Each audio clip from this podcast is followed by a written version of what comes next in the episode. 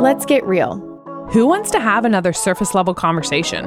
Not us. I'm Samantha. And I'm Christian, two friends having raw but truth filled conversations about the messiness of life. So buckle up and don't be shy. Because, yep, we're, we're going, going there. Hi, going there, girlies. Hi, guys. We've started branding all of this as going there, girlies. So yeah, I don't know we're how long up with stick. a different one. Yeah. If you have a better idea, please let us know. Yeah, we, going there, gals. Yeah. GT gals. Let us know. GT girlies. Thoughts. We definitely need a little bit of a title for our people. Yes. I don't know. We do. But we are back together on another episode of our series titled Not So Obvious Sins. I personally have really been liking these, and it's given me a lot of time to reflect on these things and kind of look at my own life with a mirror and see where I probably have a lot of sinful, well, I know I have a lot of sinful tendencies that I'm just ignoring or like not recognizing as sin. And so I hope it's been good for you as well. But today we are talking about complaining. And I feel like this is kind of one of those like dun dun dun ones. Yes, for sure it is. I know. I feel like I, just like Samantha, I've loved honestly planning for these episodes because it's been really convicting for me and just my own life in how really just a lot of these not so obvious sins are really like standard typical things that are part of my everyday life. And I hate to admit that, but it's really good for me to kind of like talk through each one of these things and really be convicted in ways that I need to grow and change to be more like Christ. So, yeah, talking about complaining. I also think a lot of these sins we're talking about not only are justified in a worldly sense, but they've also become things that are really justified in Christian communities. I mean, especially with this one, I think this just came to me, but like think about the last two years we've all had. Like, yeah, it's not been good in a lot of ways, but we're so easy to focus on the negative and almost really justify everyone to have major vent sessions or just like go on a rant complaining. We're like, yes, just let it all out. You deserve to feel that release of whatever because we all get it. Things have been hard. But what would happen? And this sounds so cliche. Okay, well, yeah, obviously that's idealistic, but what would happen if we switched to more of these hearts of gratitude? We'll get to that later on in the episode, but I will say I do think gratitude and switching to that perspective is a learned trait. I don't think it's just something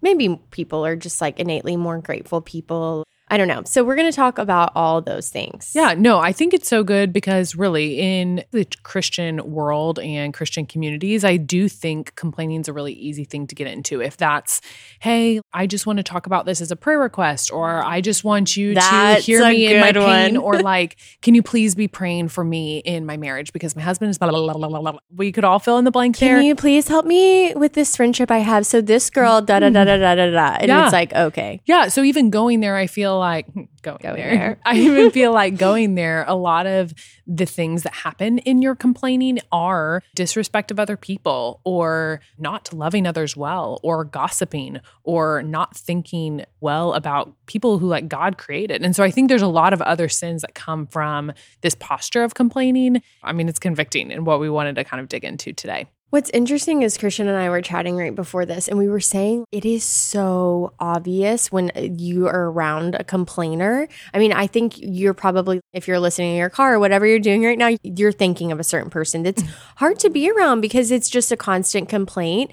And what's crazy is sometimes I don't think that person realizes that they just kind of complain about everything. And so this is a good time for us to all self reflect a little bit and think through how many times today have I complained about something verbally or even in your head and try to evaluate if that's you because no offense if that's you like no one wants to be around that person. It's so evident in relationships when someone's a complainer. And I think we can all say like when I have a day that I'm just complaining a ton or I'm just frustrated and I am venting all of my emotions out, that's not achieving anything good for me. Like I don't feel good about that. Normally at the end of that day I'm like well, this sucked, or I'm not happy. And so I think at the end of the day, too, we have to think through what is the complaining accomplishing? It's not accomplishing anything we've all probably won. And so why are we doing it? I think at the end of the day, we're wanting to be feel affirmed in what we're feeling. We're wanting to feel known and Justified. seen in yeah, what we're feeling or what we're dealing with. And we are saying that there are oftentimes that it is a good idea to need to talk through something or find a trusted person to have a conversation with about an issue. Process. Yeah, and process that with. But I feel like we kind of talk through different strategies for like, how do you find that person who would be appropriate to talk that through with or complain to about those things. Or how do you make sure your heart is in the right place before you go to that? Like Christian's just saying, to reiterate, I think it's very healthy and normal and needed to be able to like verbally process things with people. However, we all know when your heart's coming from the right place in that. And again, this is one of those sins that you have to do a lot of reflection and know yourself and know if it's out of hand venting or if it's really something that needs to happen. And I think the thing we both agreed on is that really nothing should be complained or talked through or vented about unless you've already been prayerful about it.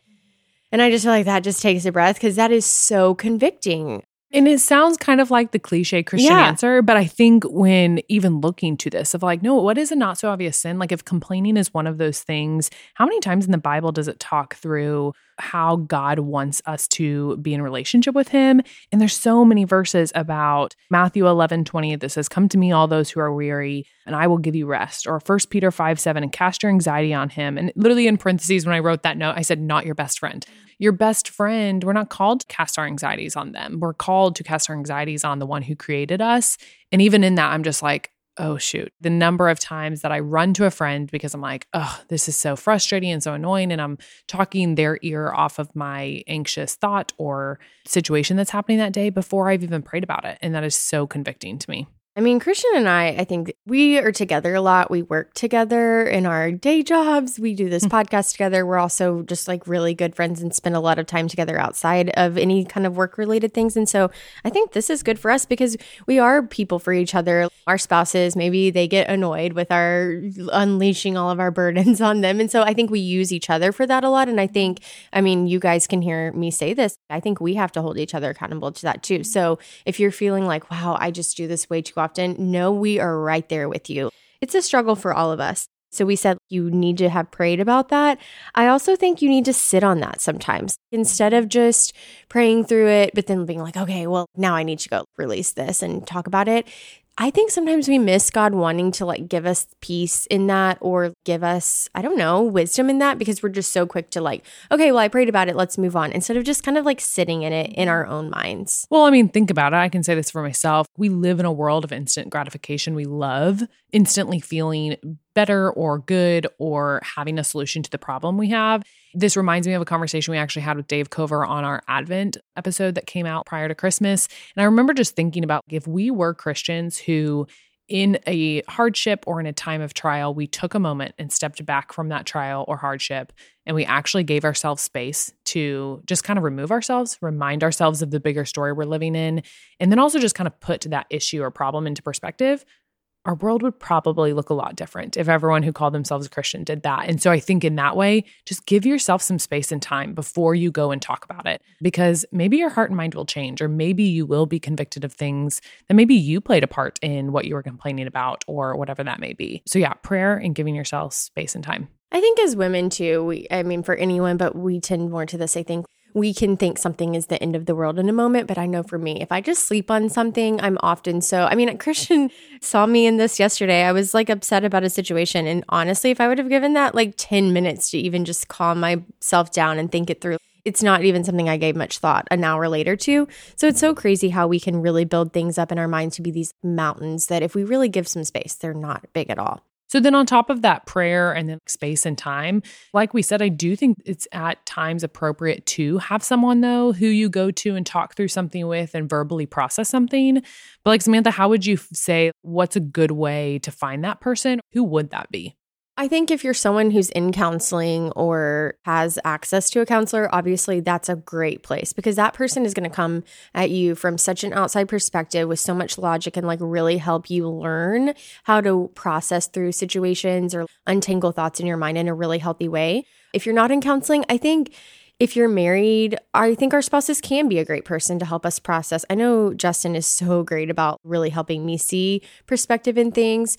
And then another thing I would think is someone really removed from your situation, maybe from your age group. So maybe someone way older than you, or maybe a parent that you're close with that doesn't have any connection to the situation that you could call. Definitely someone that's like really objective. Yeah, gives a non-biased opinion Yes. to maybe the situation that you're walking through. not another friend that's also besties with the girl you're complaining or venting Yes. about. And I think we can all kind of figure out who those people would be appropriate for us. I think if you are married, at least for me, again, I would say my husband's probably one of those good people too, because if we like it or not, marriage shows you the best and the worst of someone. And so even in my time of complaining, maybe to Andrew about a situation, he can quickly but gently, which I love about him, remind me of like my brokenness or my fault in that situation too. And he just knows me well. And so I think that too could be that parent or that older woman who's maybe gone through the same season you have or whatever that may look like. So I think all of those things give us a good basis for okay, like when would it be appropriate to talk or complain or vent in those terms? But we wanted to kind of go through so if complaining is the issue, if complaining is the not so obvious sin that's bringing us to probably not living lives that are glorifying to God, then like what does the opposite of that look like? And we went to gratitude. That again, we talked about this in the beginning that if we are living lives out of a posture of gratitude, then that's probably going to be really hard to complain about a lot of things if that's really the posture that we're going throughout our day with again, I think we hear even outside of the Christian world how important gratitude is. So you might just be thinking, like, oh, gratitude, I get it. I have taken this on this year as someone who I'm like, no, I want to learn how to be grateful. And I think, of course, we all have things and days where we're feeling gratitude, but I think it is one of those things that you're usually probably not going to feel gratitude yes, there's moments in life where I just can think of certain things like meeting my daughter for the first like you just feel so overwhelmingly grateful. That's not always the case. I think we have to train our minds and our hearts to be grateful and express gratitude in ways. And I do think it's something that we can all learn. Yeah. And like I said, I love the word posture because I think of myself even in a very dumb and like surface level sense like when you think about posture it's a place it's a way that you're positioning your body to be. And when we think about placing our minds in a posture of gratitude i think that's just like a beautiful thing that like think of all of the great things and I don't know, emotions and feelings and people you could love better if you had a posture of gratitude. And so, even just looking to God's word and what he talks about gratitude about is that even just in the simple way of James 1:17 is the verse saying that every good and great gift is from above. God has blessed us with so many beautiful things and we can wake up every single day. I mean, we were just complaining to both of our kids did not sleep well last night and I'm sitting here thinking I'm waking up in a posture of probably not a lot of gratitude because we're tired moms today. And it's frustrating that we got like kicked out of our beds by our toddlers slapping us in the backs right. with their whatever. And Christian not needs a chiropractor. yes. But all of that said, I want to wake up though, and not a way of feeling weary and complaining and about all of that. Yeah. But I want to say, I'm so thankful. I have a big enough bed that my toddler can come and snuggle with us. That's really sweet. I'm thankful that they at least got a good night's rest. I didn't, but that's okay. Even in those simple ways, I want to practice gratitude in even the most surface level ways. One practical thing that I did a few years ago, I honestly haven't done in a while, but I want to, is every day if I'm doing my quiet time or just when I get a moment, actually keeping like a running list and not trying to add like five things in that day that I'm grateful for. And I felt like that was really hard at first because my mind always just goes to like really big things in my life. Like, I'm thankful for my husband, I'm thankful for my daughter, all those big things. But then as I did it more and more, I would find the smallest little things an encouragement from a friend, or I'm thankful for that afternoon LaCroix that was just such a little, I don't know. Do you know what I mean? Like yeah, you're able to no. just see the tiniest things. Yes. And another thing, you said you loved posture, which I do too, but I also love perspective. And I think so much of gratitude can come from when we can switch our perspective from thinking, woe is me, to thinking, wow, I don't deserve any of this. I'm so grateful to be here because I know I should be here. Or maybe if you've been through hardships in life, I think that can honestly help our sense of gratitude because we have something to baseline, okay, well, I know it's not like this every day. I'm going to choose to be grateful even when it's not perfect. And so maybe if that's not you, like you haven't experienced something like that, there's still so many ways we can change our perspective. Look outside of ourselves, look at the world, look at what other people are walking through, and that'll change your perspective really quick. And I don't say this because I feel like we necessarily do this well, but having kids is a humbling thing. And we have two little ones now, and our oldest is three. And one thing we've started with him is this idea of every night we want to pray with him. And we've done this now for probably the past year or so, but I think prayer for maybe like a little mind could be confusing. So we just started out of like, what do you want to thank Jesus for today? And that's our prompt every night. That's what we go through every night. And the Bible talks about having a childlike faith that as we become adults and grow older, we overcomplicate a lot of things, and especially about our relationship with Jesus and his love for us and care for us. And so there's this beautiful picture of just loving Christ and being excited about the gospel like a child being in awe of our creator. And I think there's a beautiful thing in that when I ask Graham, what do you want to thank Jesus for tonight?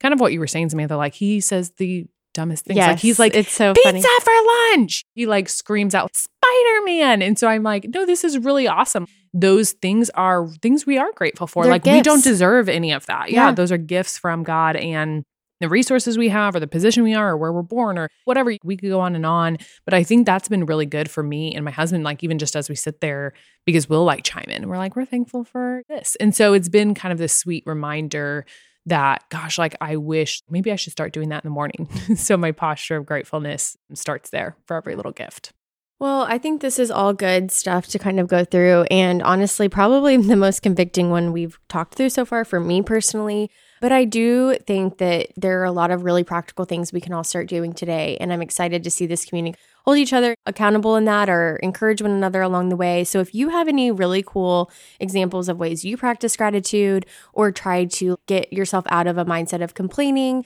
let us know. We'd love to hear that. and we'll be letting you guys know how we're holding each other accountable because Yes. this one's a good one for samantha and i so thanks for joining us in our conversation today Hey, thanks for going there with us. If you loved what you heard, don't forget to follow along with us at Going There, the podcast. And it also means so much to us if you subscribe to our podcast and shared it with a friend. Talk to you soon.